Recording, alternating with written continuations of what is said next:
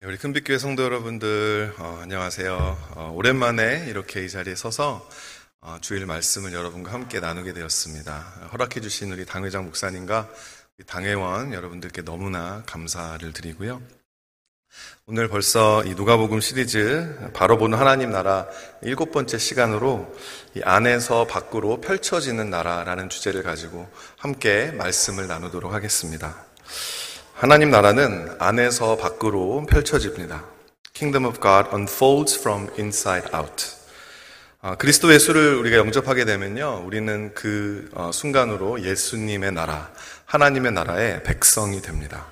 아, 그리스도인이 된다는 것은 국적이 바뀌는 거고요, 천국의 시민권이 어, 생기는 것이죠.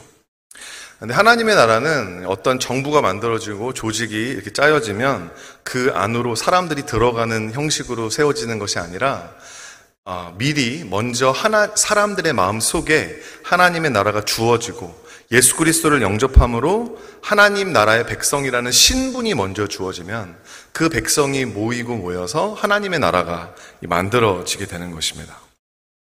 누가복음 17장에 보면 이 한 바리새인이 예수님에게 와서 당신이 이야기하는 하나님의 나라가 도대체 어디 있습니까? 이렇게 물어보는데요.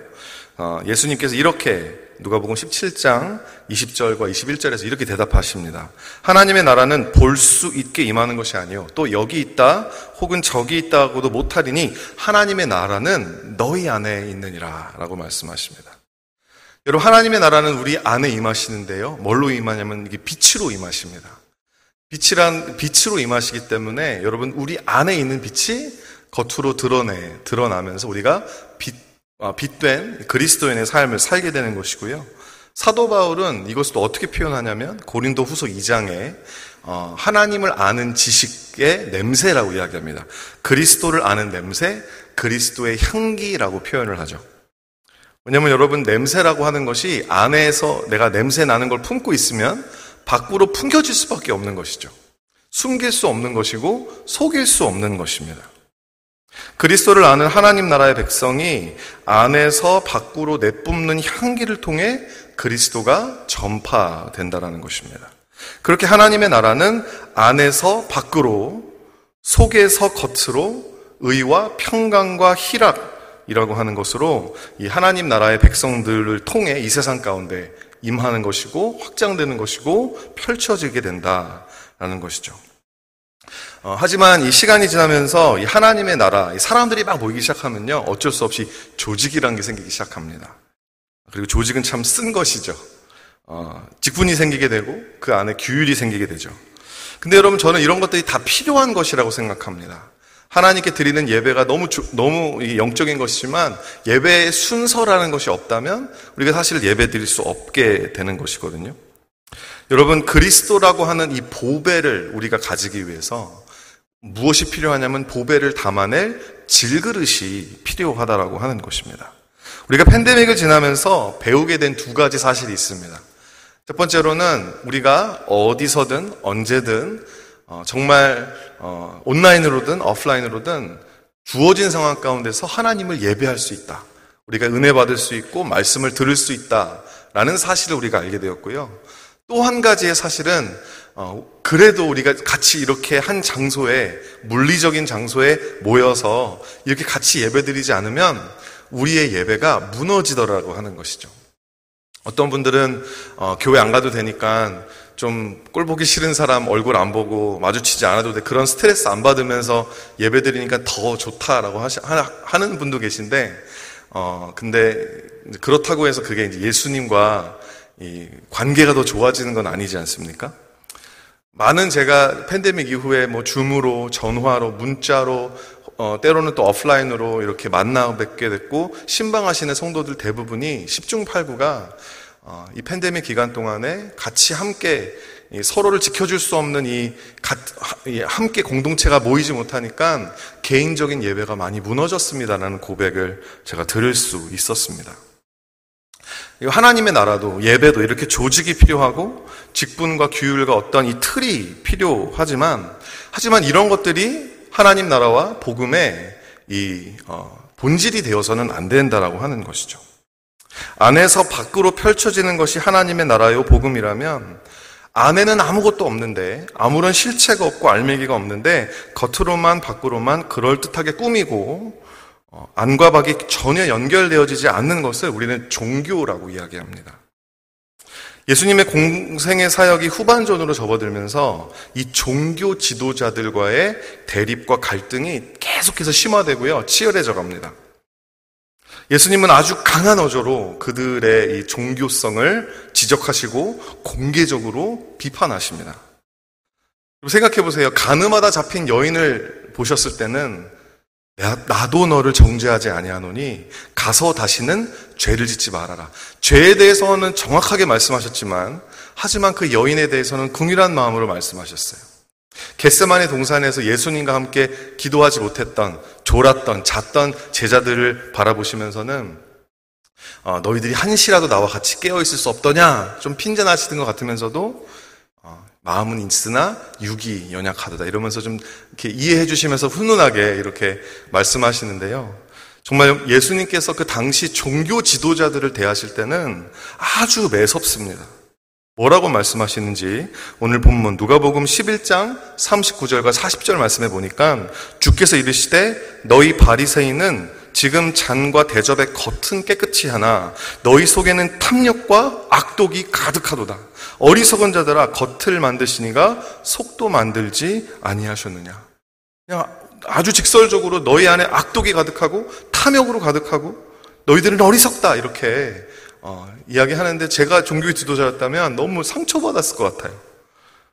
근데 여러분 그 정도로 예수님은 우리의 신앙이 종교로 전락하는 것을 간음을 저지르는 것보다 영적인 게으름, 기도를 피곤해서 기도를 못하는 이런 죄들보다 훨씬 더 심각하게 다루셨다는 것을 우리가 알아야 한다는 거죠. 신앙이 종교화되는 것을 예수님이 가장 싫어하시고 그것을 가장 경계하시고 이렇게 매섭게 때로는 독사의 자식들아 이런 뭐 욕 같은 이런 말까지도 하시면서 어, 예수님이 강하게 말씀하셨다는 걸 보면 우리 안에 도사리고 있는 이 종교화될 수 있는 위험을 우리는 알아차리고 우리의 신앙이 종교화되지 않을 수 있도록 노력해야 한다라고 하는 것입니다. 여러분 우리의 신앙이 종교화되지 않고 안에서 밖으로 펼쳐지는 하나님의 나라를 맛보기 위해서 우리가 사모해야 하고 회복해야 할 세 가지로 여러분과 함께 오늘 말씀을 나누려고 합니다. 첫 번째로 하나님 아버지의 마음을 사모해야 된다는 거예요. 하나님 아버지의 마음을 품어야 합니다. 어, 지난주 본문에 우리가 예수님께서 제자들 앞에 한 어린아이를 세워놓으시고 어, 누구든지 내 이름으로 이 어린아이를 영접하면 곧 나를 영접하는 것이다. 이 본문을 가지고 우리 이재나 목사님이 은혜롭게 설교해 주셨죠. 근데 여러분 이 어린아이를 영접하는 사람의 마음이 어때야 될까요?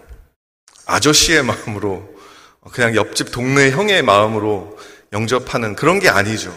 아버지의 마음으로 영접하는 것입니다. 정말 이 아이를 사랑하고 이 아이를 영접한다는 것은 이 아이에게 사랑과 관심을 다 쏟아주는 그게 바로 영접한다, 아이를 영접하는 것이라는 예수님의 말씀의 본 뜻이겠죠.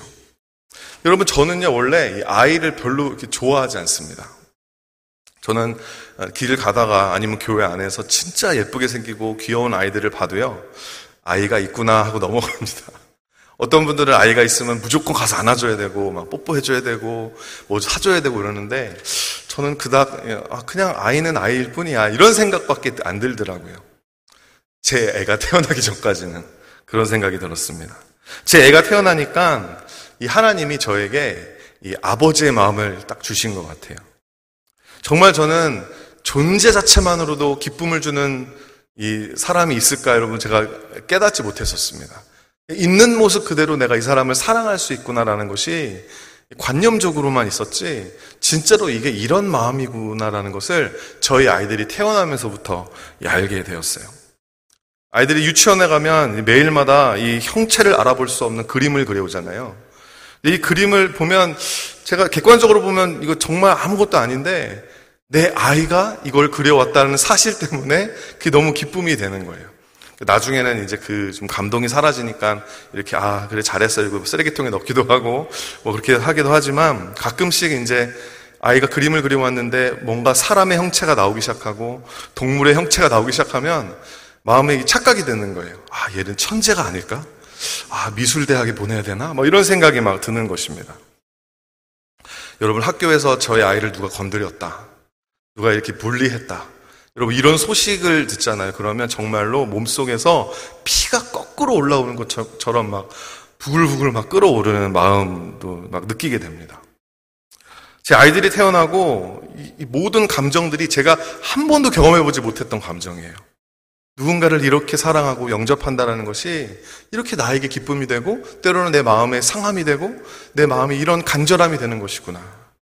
여러분 하나님 아버지께서 나를 이렇게 사랑하시는구나. 제 아이를 낳아보니 그게 알게 되, 알겠더라고요. 여러분이 하나님 아버지의 마음이란 이게 감정적인 것만이 아닙니다. 물론 감정을 포함하지만 하나님 아버지의 마음을 안다는 것은 하나님의 뜻을 안다는 것이겠죠. 오늘 본문에서 종교 지도자들이 예수님의 이 날선 비판을 받고 있는 이유는 그들이 율법은 열심히 행하지만 그 율법을 주신 하나님의 마음과 그분의 뜻은 모르고 있었기 때문이라는 거예요. 누가복음 11장 42절 말씀입니다. 화 있을진저 너희 바리새인이여 너희가 박하와 운향과 모든 채소의 11조를 들이되 공의와 하나님께 대한 사랑을 버리는도다. 그러나 이것도 행하고 저것도 버리지 말아야 할 것이니라. 여러분 생각해 보세요. 어느 누가 주방에 앉아가지고 향료들을 꺼내다가 향료 하나하나 이렇게 세면서 11조를 계산합니까? 여러분 그 열심은 정말 대단해요. 얼마나 힘들겠어요.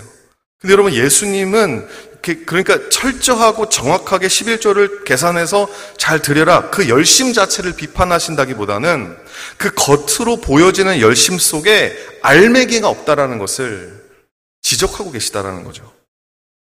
하나님이 왜 11조를 내라고 말씀하시는지를 어, 그거에 대한 관심이 없고 그냥 11조 정확하게 하는 것만 관심을 가지고 있었다라는 것입니다. 신명기 14장에 보면 이 약속의 땅에 들어갈 이스라엘에게 하나님이 이 11조에 대해서 명령하시는 내용이 나옵니다. 그 말씀을 보면 11조는 하나님께서 이스라엘에게 이미 부어주신 축복이 있을 때 그들이 소산이 있을 때 그때 받았던 받은 축복에 대한 감사의 표현으로 11조를 내라고 말씀하시면서 이스라엘에게 소출을 허락하신 하나님 앞에 그 소출을 한 진짜로 이 논밭을 경작해서 곡식을 어, 곡식을 만들어낸 그런 사람들만이 아니고요. 땅이 없어서 아니면 노예여서 아니면 무슨 이유에건 가난한 사람들, 소외된 사람들까지도 다 함께 모여서 그 하나님의 축복을 기뻐하고 감사할 수 있도록 그걸 위해서, 그 파티를 위해서, 그 셀러브레이션을 위해서 11조를 내라고 말씀하셨다는 걸 볼 수 있다는 것이죠. 어, 1년에 한 번 하는 11조가 있었고, 1년에 사, 세, 3년에 한 번 하는 11조가 있었는데, 이 3년에 한 번 하는 11조에 대해서는 이렇게 이야기가 나옵니다. 신명기 14장 29절 말씀에, 너희 중 분깃이나 기업이 없는 레위인과 내 성중에 겨울이 하는 객과 및 고아와 과부들이 와서 먹고 배부르게 하라. 그리하면 내 하나님 여호와께서 내 손으로 하는 범사에 내게 복을 주시리라. 여러분 가난한 사람들, 소외된 사람들 할 것 없이 다 공동체가 하나 되어서 한 몸 되어서 이스라엘을 축복하기를 기뻐하시고 그들을 축복하시며 그들에게 감사할 거리들을 제공해 주시는 하나님을 기쁘게 하기 위해서 하나님을 기쁘시게 하는 제사를 드리기 위해서 여러분 이게 바로 11조라고 하는 율법을 주시는 하나님의 마음이라는 거예요. 그것이 11조를 내면서 우리 안에 있어야 하는 중심이라고 하는 것이죠. 하나님의 뜻이라고 하는 것입니다. 그것이 예수님께서 말씀하시는 이 공의, 하나님의 사랑, 이런 것들은 다 저버리고 그냥 11조 정확하게 내는 것에만 이 바리새인들이 집중하기 시작했다는 것입니다.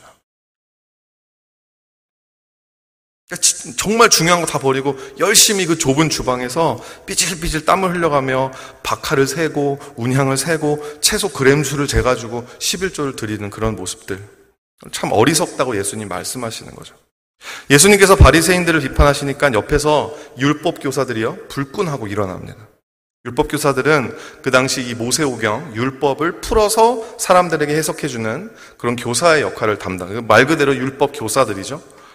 그들이 이제 어, 이야기를 하니까 예수님께서 그들에게도 쓴소리를 퍼부으시는데 누가복음 11장 46절 말씀에 이르시되 화했을진저 또 너희 율법 교사여 지기 어려운 짐을 사람에게 지우고 너희는 한 손가락도 이 짐에 대지 않는도다.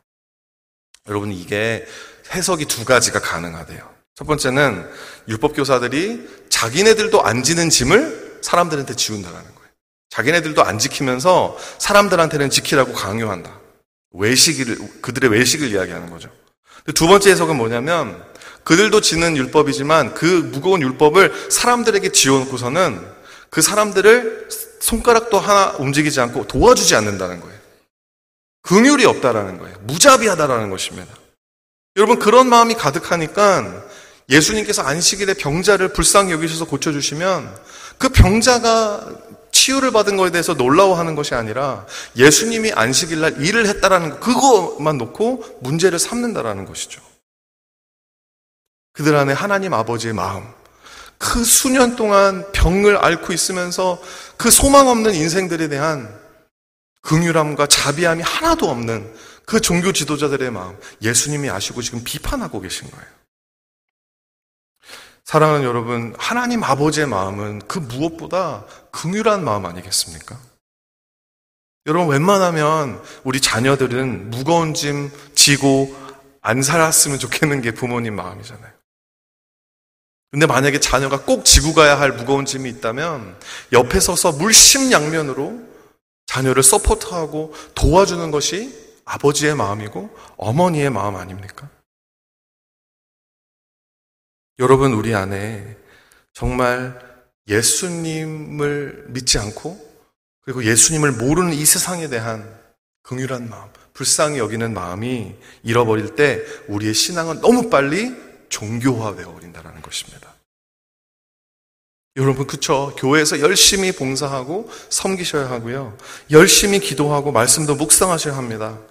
근데 내가 그렇게 했기 때문에 나보다 덜 성실히 섬기, 섬기는 사람이 이해가 안 되고 나처럼 기도하지 않은 사람들이 좀 이해가 안 되고 판단이 되고 오히려 그 사람들이 미워진다면 여러분 내가 했던 봉사와 내가 했던 기도는 하나님과의 관계와는 아무런 관계가 없고 바로 내 의를 위한 것이었다라는 것을 성경이 이야기해 준다라고 하는 거죠.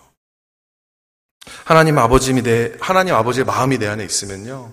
나보다 열심히 부족한 사람들을 바라보면서 나라도 섬겨줘야겠다. 이런 마음이 생기는 거고요. 나보다 기도 못 하시는 분들, 어떤 상황 때문에 정말 예배도 잘 못 들으시는 분들을 보면, 아, 얼마나 힘들까. 나라도 잘 기도해줘야겠다. 이런 마음이 들 수밖에 없다라는 것입니다. 여러분, 이 손해를 봐도 손해처럼 여겨지지 않고 희생이 막 기쁨이 되고 하나님 아버지의 마음이 그런 마음이라는 거예요. 여러분, 얼마나 다행입니까? 우리를 바라보시는 하나님 아버지의 마음이 이렇게 긍유롭고 이렇게 자애로우시다라는 것이 복음 아니겠습니까? 여러분, 그래서, 어, 제가 요즘 차 타고 다니면서 찬양을 많이 하는데요. 이 찬양이 요즘 생각나서 요즘 많이 부르고 있습니다. 어떤 찬양이냐면, 사랑해 주님이 아시면 같이 날 사랑하시네 내 모습 이대로 받으셨네 사랑해 주님이 날 사랑하듯이 나도 너를 사랑하며 섬기리. 그러니까 하나님 아버지의 사랑을 받으면 그것이 우리의 삶에 하나님 사랑이 안에 있으면 밖으로 펼쳐지는 거예요. 로마서 13장 8절에는 이렇게 이야기합니다. 피차 사랑의 빛 외에는 아무에게든지 아무 빛도 지지 말라. 남을 사랑하는 자는 율법을 다 이루었느니라. 여러분 두 번째는 정직한 마음을 사모해야 한다는 것입니다. 정직한 마음. 여러분 복음 안에서 우리가 어, 정말 자유를 누립니다. 어떤 자유죠? 내 있는 모습 그대로 자유할 수 있는 자유함입니다. 근데 여러분 종교의 방패 뒤에 스스로를 숨기고 있는 분들은요 어쩔 수 없어요. 겉과 속이 다를 수밖에 없습니다. 이 종교자들, 종교 지도자들의 이런 모습을 예수님께서 이제 이렇게 비판하시는데요. 누가복음 11장 44절입니다. 화했을진저 너희는 평토장한 무덤 같아서 그 위를 밟는 사람이 알지 못하느니라. 이 평토장, 평토장한 무덤, 다른 성경에 보면 이 어, 회칠한 무덤이라고 나오잖아요. 그죠? 유대인의 장례 풍습을 좀 이해해야 이게 무슨 말인지 확실하게 알 수 있는데요. 옛날에 사람이 죽으면 집이 집에 돈이 좀 있는 집안이면 어, 이렇게 무덤을 삽니다. 장지를 사는. 근데 그 무덤이 어떻게 생겼냐면 큰 바위에 구멍을 뚫어요. 그래서 그 구멍 안에 시신과 유골함을 넣어놓고 이제 무덤 그 바위로 굴을 막는 거죠. 그래서 예수님이 돌아가셨을 때 아리마대 요셉이 자기 장지를 자기의 무덤을 예수님에게 기증한 겁니다. 근데 돈이 없는 사람들은 어떻게 했냐면 땅에다가 이제 시신을 묻어야 되는데 어, 땅에다가 이제 하루 그러니까 시체를 손에 담은 부정해지니까 빨리 묻어야 되는 거예요. 그러니까 땅을 깊이 못 파고 아주 얇게 팠는데 비가 오면 딱 땅이 드러나지 않습니까? 그래서 시체가 밖으로 나오게 되는데 혹시라도 길을 가던 사람이 시체를 밟거나 넘어지기라도 하면 그 사람이 시신과 몸이 닿기 때문에 7일 동안 부정한 몸이 돼서 성전에 들어가지 못하게 된다는 거죠. 그래서 그 그리고 또 이제 유대 유, 대인의그 6월절이나 초막절 같은 그 절기가 되면 여러분 적어도 수만 명에서 수십만 명의 사람들이 예루살렘에 몰리는데 혹시라도 이, 이 겉으로 드러난 이 시체가 몸에 닿은 사람들이 여기까지 예배드리러 왔는데 성전에 들어가지 못하는 일이 없게 하기 위해서 이제 그 무덤에 평토장 해가지고 비석을 세우지 않고요. 무덤이라는 걸 이야기하지 않는 거예요. 그리고 그 위에다가 하얗게 페인트 색칠을 해서 그냥 길바닥처럼 보이게 한 것입니다. 이 풍습을 빗대어서 예수님이 그 당시 바리새인들과 종교 지도자들의 겉과 속이 다르다라는 모습을 이 지금 들춰내고 계시다고 하는 거예요. 여러분 종교의 특징은 정직할 수 없다라는 것입니다. 솔직할 수 없다라는 거예요. 내 안에 있는 것을 드러냈을 때는 큰일 나는 것입니다. 내 안에 아무런, 내 안에 어떤 부정적인 감정이 있고, 내 안에 어떤 무엇이 있건 간에 나에게 주어진 관습, 풍습, 그리고 그냥 내가 이러이러한 사람처럼 보여야 하는, 여러분 그것이 바로 종교 아닙니까? 제가 얼마 전에 이 구글과 카카오에서 오랫동안 이 인사과 인, 그 HR에서 이제 일하셨던 황성현이라는 분의 강의를 들은 적이 있는데요. 이분이 이제 뭘 연구하셨냐면 실리콘발리 거기에 그 IT 기업에 어, 한국과 중국과 일본, 동북아시아권에 있는 많은 인재들이 들어가서 일을 하고 있는데 유독 이 사람들만 어, CEO나 경영진의 자리로 진급이 안 된다라는 거예요. 왜 그럴까? 왜 그럴까? 이 사람들이 뭐, 뭐 어, 여러분 저희가 얼마나 머리가 좋습니까? 얼마나 우수하고 성실합니까? 이렇게 열심히 일하고 이렇게 똑똑한데도 왜 성장을 하지 못하고 진급을 하지 못할까? 이것을 이제 여러 가지로 이제 연구를 하셨는데 그 연구를 하시고 나서 이제 몇 가지가 나왔는데 그 중에 한 가지가 뭐였냐면 한국과 중국과 일본에 있는 사람들은 동료들과 함께 어, 자기 스스로의 연약함을 드러내질 않는다라는 거예요. 그러니까 정직하지 못하다라는 거죠. 근데 뭐 그게 뭐 거짓말을 한다거나 도벽이 있다라는 게 아니라 영어로 vulnerability가 없다. 이 사전적 단어의 의미가 아, 의미를 찾아보면 그냥 취약성이라고 나옵니다. 약점인 거죠. 근데 여러분 이 vulnerability라는 단어의 어, 진짜 의미는 실제 의미는 뭐냐면 내 취약점을 드러낼 수 있는 용기거든요. 내 안에 있는 생각을 상대방에게 솔직하게 상대방이 누구든 솔직하게 이야기할 수 있는, 표현할 수 있는 용기.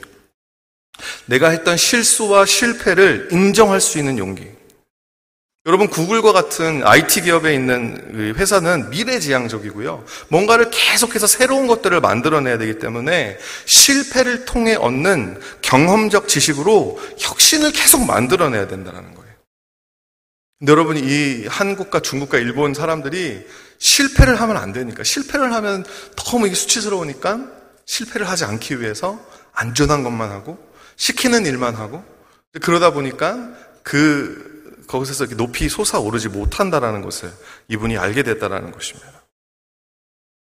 실패를 인정할 줄 알고 실패에 좌절하는 것도 아, 좌절하지도 않고 모르는 것이 있으면 아는 사람들이 누구든 그 사람에게 질문하고 허심탄회하게 사람들과 대화할 줄 알고 끊임없이 배우려고 하는 이 겸손함이 아, 이 사람들에게 좀 부족했다. 여러분, 잘못을 저지른 아이가 왜 부모님에게 거짓말을 할까요? 사실대로 말하면 맞아 죽을 것 같으니까. 사실대로 말하면 이번에는 한 달 굴아도 될 것 같으니까. 그 처벌이 두려워서잖아요. 그죠? 여러분, 정직은 신뢰의 관계에서 나옵니다. 사실대로 솔직하게 내가 잘못했다고 시인하면 나를 용납해 줄 거야. 나를 용서해 주고 회복시켜 줄 거야. 라고 하는 신뢰가 있으면 정직할 수 있는 거죠. 근데 내가 내 약점을 드러내면 내 약점을 이용해서 저 사람이 내 위를 나를 짓밟고 올라갈 거야. 저 사람이 날 공격할 거야라고 하는 이 상호 신뢰가 형성되지 않은 공동체에서는요, 방어적일 수밖에 없는 거예요. 내가 솔직하게 나눴는데 그것이 막 돌고 돌아서 사람들의 말, 입을 통해서 와전되는 것이 그렇게, 그런 경험이 있으면요, 누가 목장에서 나눔, sharing을 잘 하겠습니까? 정직이 가능하려면 신뢰가 바탕이 되어야 되고 신뢰가 회복되려면 또 정직해야 되잖아요. 근데 여러분 지금 이 사회가 우리가 살고 있는 이 세상이 두 개가 다 무너져 있습니다. 서로가 서로를 신뢰하지 못하고 그렇기 때문에 정직하지 못하고 이걸 캐치 22라고 해요.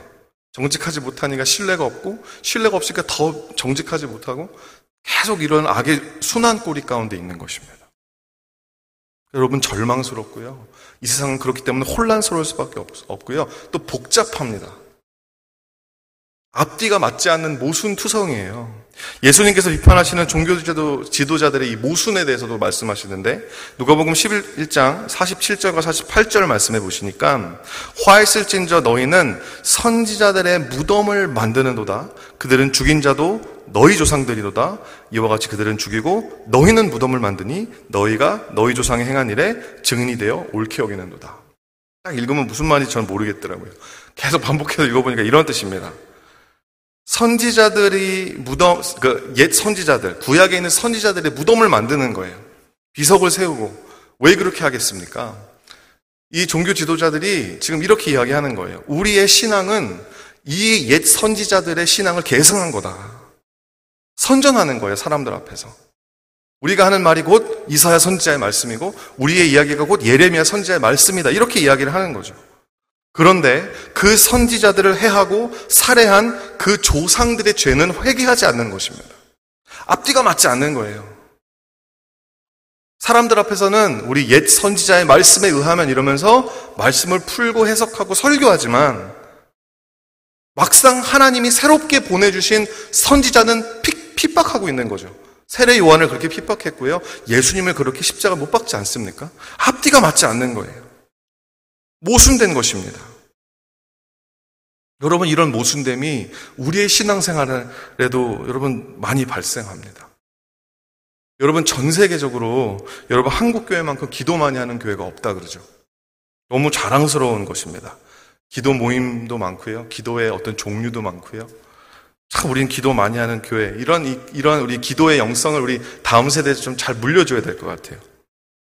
근데 여러분 어떤 분이 그러시더라고요. 한국 교회가 그렇게 많이 기도하는데 또 전 세계에서 기도해 놓고 안 믿는 민족은 또 한국이 최고라고. 주여 붙들어 주시옵소서. 주여 역사해 주시옵소서. 막 기도를 하는데 딱 돌아서면 내가 죽어야지. 하, 망했다. 이거 어떡하지? 하나, 미, 기도해 놓고 믿지를 않는다는 거예요. 물론 여러분들은 안 그러시지만, 예. 그런 그리스도인들이 있다고 합니다. 성경 공부 열심히 해요. 훈련 열심히 받습니다. 근데 성경책 딱 덮고 나면, 아, 이거는 성경 시대에나 적용되는 이야기고, 지금 내 삶에는 적용할 수 없어. 복잡한 것입니다. 단순하지가 않아요. 앞뒤가 안 맞는 것이죠. 여러분 이것이 바로 우리의 신앙을 종교로 전락시켜버리는 우리 안에 가득한 죄악인 것입니다.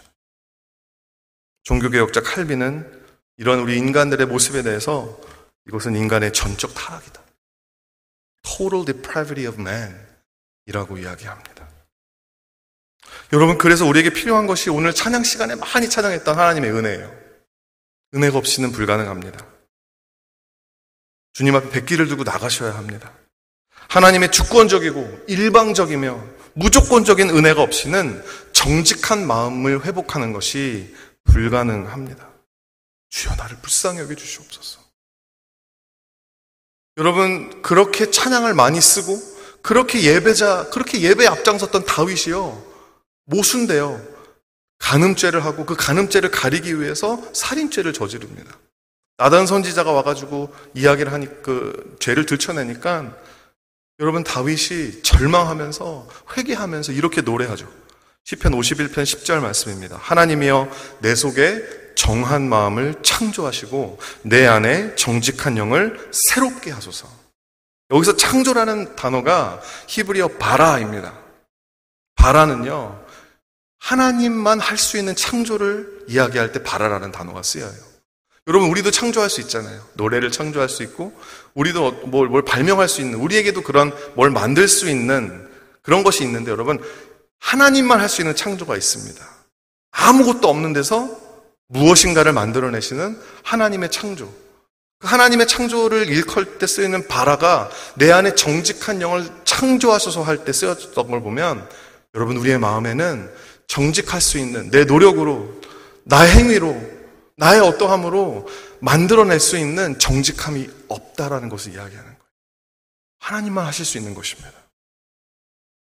그러니까 여러분, 내 안에 정직한 마음을 창조해 주십시오라고 하는 기도야말로 우리가 하나님 앞에서 할 수 있는 가장 정직한 기도가 된다라는 것이죠. 여러분, 그렇다면 이렇게 전적으로 타락한 우리가 어떻게 소망을 할 수 있을까요? 마지막 세 번째 포인트입니다. 성령의 열매를 사모하셔야. 예수 그리스도를 믿고 하나님 아버지의 자녀가 되고 천국의 시민권을 발부받은 후에 하나님은 우리 안에서 성령의 열매를 맺어 가십니다. 여러분 우리가 신부는 하나님의 자녀고요. 하나님의 자녀인데 여러분 우리가 우리는 하나님의 생자는 아니잖아요. 예수님만이 하나님의 유일하신 생자입니다. 독생자 예수잖아요. 우리는 입양된 아이들입니다. 성령님의 그 양자의 영이 우리 안에 들어오셔서 우리를 하나님을 아빠, 아버지라고 부르게 한다고, 한다고 성경이 이야기하죠. 여러분, 그러다 보니까 우리 안에 아직까지도 입양되기 전에의 습관들이 남아 있어요. 길바닥에서만 자던 애가 하루아침에 부잣집에 입양이 됩니다. 길바닥에서 자, 자, 길바닥이 편해요. 근데 갑자기 공주 침대가 생겼어요. 공주 침대에서 자는 게 오히려 더 불편한 거예요.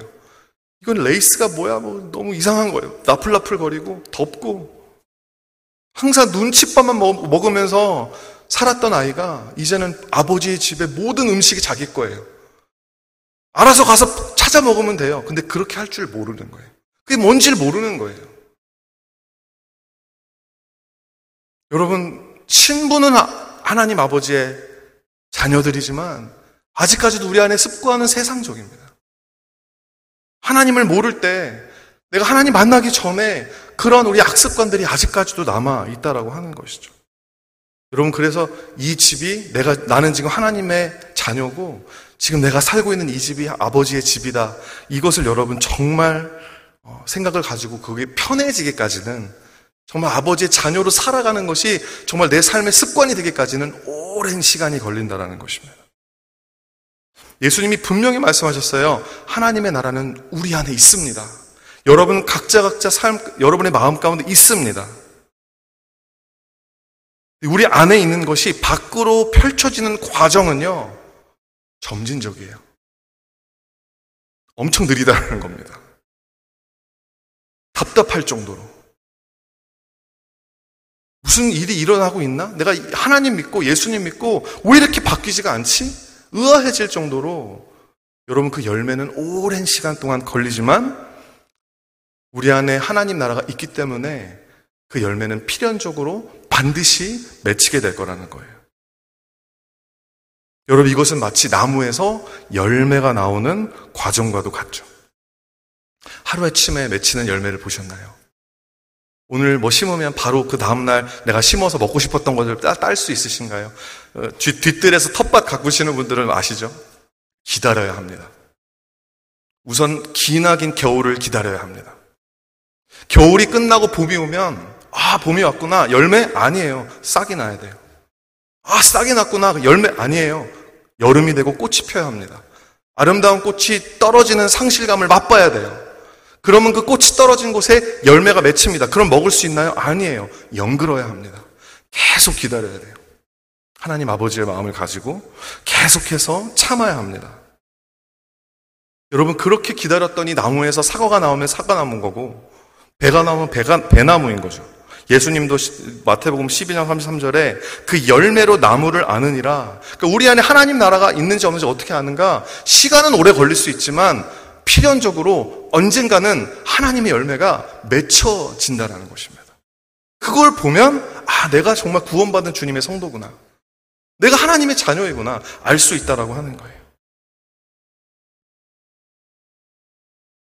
여러분 정말 예수 그리스도를 마음속에 구주로 영접하셨다면 정말 여러분이 그리스도인이시라면 하나님의 자녀가 되는 권세가 정말 여러분 안에 있다면 여러분 그 겉으로 드러나는 밖으로 드러나는 펼쳐지는 열매는 점진적이지만 필연적이라는 것을 믿으시길 바랍니다. 하박국 2장 3절 말씀입니다. 이 묵시는 정한 때가 있나니 그 종말이 속히 이르겠고 결코 거짓되지 아니하리라. 비록 더딜지라도 기다리라. 지체되지 않고 반드시 응하리라. 하나님의 말씀입니다. 빌리포스 1장 6절 말씀 또 읽어드리겠습니다. 너희 안에서 너희 안에서 착한 일을 시작하신 이가 그리스도 예수의 날까지 이루실 줄을 우리는 확신하노라. 사랑하는 성도 여러분, 이 확신이 이 믿음이 오늘 여러분 안에 계십니까? 그렇다면 여러분 성령님께서 여러분 안에 점진적이지만 필연적이게 열매들을 맺어 주실 거라는 거예요. 여러분 성령의 열매에 대해서 우리가 오해할 때가 있어요. 성령님을 위해서 내가 맺어드리는 열매가 아닙니다. 성령님이 내 안에서 시작하시고 내 안에서 밖으로 펼쳐내 보여주시는 열매들이라는 거예요. 내 의지를 겉으로 바꾸어서 속을 정직하게 할 수 있는 게 아니에요. 속을 깨끗하게 할 수 있는 거. 여러분, 그런 건 종교입니다. 우리가 가지고 있는 복음, 하나님의 나라는 내 안에 계신 성령님께서 내 안에 잉태하신 하나님의 나라, 하나님의 말씀이 성령님의 열심으로 인해 밖으로 펼쳐지는 것. 우리가 그것을 확신하는 거예요. 그렇기 때문에 더딜지라도 속이 끓고 답답할지라도 오늘도 인내할 수 있는 것이죠. 기다릴 수 있는 것입니다. 여러분 정말 하나님의 나라는 믿음이 없이는 볼 수 없는 것 같아요. 믿음이 없으면 정말 하나님 나라 들어갈 수 없는 것 같습니다. 저는요 아무래도 믿음이 좋아서 목사가 된 게 아니라 하나님이 믿음을 좀 주시려고 얘는 목사 안 시키면 믿음을 미, 아, 믿을 수 없겠다 이렇게 생각하신 것 같아요. 저는 지금도 정말 의심이 많습니다. 그리고 하나님이 아무리 말씀을 주셔도 이렇게 잘 믿질 않아요. 되게 항상 불안이, 불안함이 제 마음 가운데 있습니다. 이런 저를 하나님께서 왜 목사로 부르셨는지 인간적으로는 이해가 안 가는데요. 제가 다운타운 목회를 하면서 하나님께 이렇게 기도를 드릴 때가 많이 있어요. 하나님, 주님의 교회입니다. 하나님, 주님의 교회입니다. 멋진 믿음의 고백 같지만 사실은요, 제가 주님에게 책임 전가하는 거예요. 주님, 저는 감당 안 되는 일이니까 주님이 책임지소서. 여러분, 예수님이 책임져 주시겠다라는 게 저는 아, 예수님이 오셔서 다 해주시는 거. 그냥 설교도 해주시고, 오셔서 막 다 그냥 일들을 다 그냥 일사천리로 해결해 주시고, 그런 건 아니더라고요. 제 할 일, 말씀을 전하고, 신방하고, 말씀을 열심히 가르치고, 제자 훈련도 열심히 하고, 그 과정 가운데 참고 기다렸더니 하나님께서 그 열매들을 각양 은사의 열매로 지체들 안에 그 믿음의 열매로 사랑의 열매로 헌신과 봉사의 열매로 선교의 열매로 성령님께서 맺어주시는 것을 저는 많이 경험했습니다. 물론 점진적이었어요. 속 터졌어요. 하지만 너무나 필연적으로 하나님께서 반드시 그 역사하시는 것들을 제가 너무나 많이 경험하게 되었습니다. 안에서 밖으로 펼쳐지는 하나님의 나라는 그 어떠한 마귀의 방해도 사탄의 거짓말도 어떠한 역경과 어려움도 심지어는 팬데믹도 멈출 수 없는 성령의 역사라는 것을 믿으시고 그 성령의 역사 안에 거하시는 그 성령의 열매를 사모하시는 큰빛 성도 여러분 되시기를 예수님의 이름으로 축원드립니다. 말씀을 정리하겠습니다. 우리는 종교의 허례가 아닌 밖- 안에서 밖으로 펼쳐지는 성령의 열매를 사모하는 하나님 나라의 백성입니다. 아멘. 같이 함께 기도하는 시간 가지겠습니다. 우리 먼저 하나님 아버지의 마음을 달라고 기도했으면 좋겠어요. 하나님 아버지의 마음도 우리가 만들어낼 수 있는 게 아니라 하나님이 주셔야 하는 것입니다. 주님 내 신앙적 열심이 내 의가 되지 않게 하시고 신앙이 깊어지면 깊어질수록 연약한 자들을 긍휼히 여기는 그들을 향한 눈물이 눈물샘이 커지는 그러한 우리가 될 수 있게 해 주시옵소서.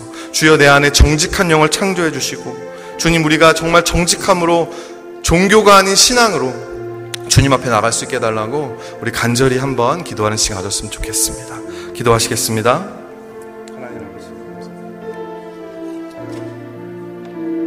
사랑해 주님, 우리가 아버지 하나님 주님 앞에 나아갑니다. 주님께서 아버지 하나님 우리의 아버지의 마음을 우리 마음에 허락하여 주시옵소서. 이 세상을 바라보고 하나님을 모르는 사람들을 바라보고 아버지 하나님 정말 그 온전치 못한 마음으로 바라볼 때 우리 안에 아버지 하나님 정말 주님 한 분만으로 만족하고 사랑하며 섬길 수 있는 그런 우리가 될 수 있도록 주님 도와주시옵소서. 아버지 하나님 그렇습니다. 주님을만 바라보고 주님만 찬양하며 아버지 하나님 주님 한 분만으로 만족할 수 있는 그런 저희가 될 수 있게 주님 도와주시옵소서. 우리 같이 함께 꽃들도라는 찬양 정말 우리 안에 언젠가 솟아나게 될 이 생명샘 우리가 눈물 골짜기를 지나가지만 머지않아서 주님의 때가 이르면 그 열매가 맺히게 될 것이라는 것을 우리가 선포하시면서 우리 믿음으로 함께 찬양하시겠습니다.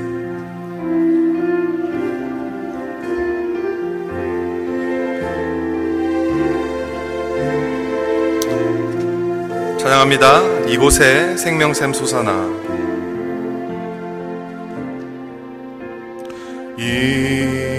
이곳에 생명샘 솟아나 눈물 골짝 지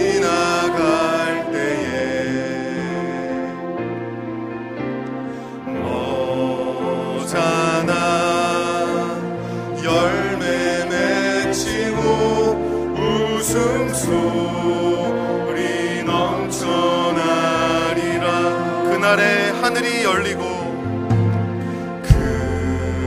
그날에 하늘이 열리고 모든 이가 보게 되리라 아멘 마침내 꽃은 필 것입니다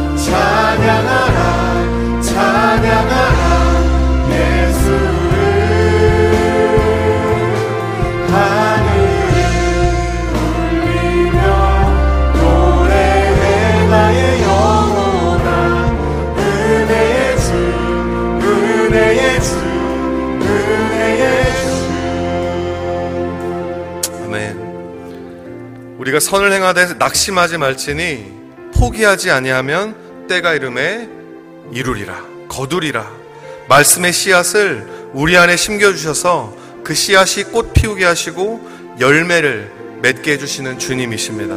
우리가 그 안에 이미 시작된 그 성령님의 멈출 수 없는 역사를 정말 우리 같이 함께 기대하면서 점진적이지만 필연적으로 맺힐 열매들을 오래 참음으로 기다릴 수 있게 해달라고 주님 다시 오실 그날 반드시 오실 그날을 믿음으로 하루하루 기다릴 수 있게 해달라고 우리 같이 함께 기도하시면서요. 우리 봉헌 기도자 나오실 때까지 간절한 마음으로 기도하시겠습니다. 하나님 앞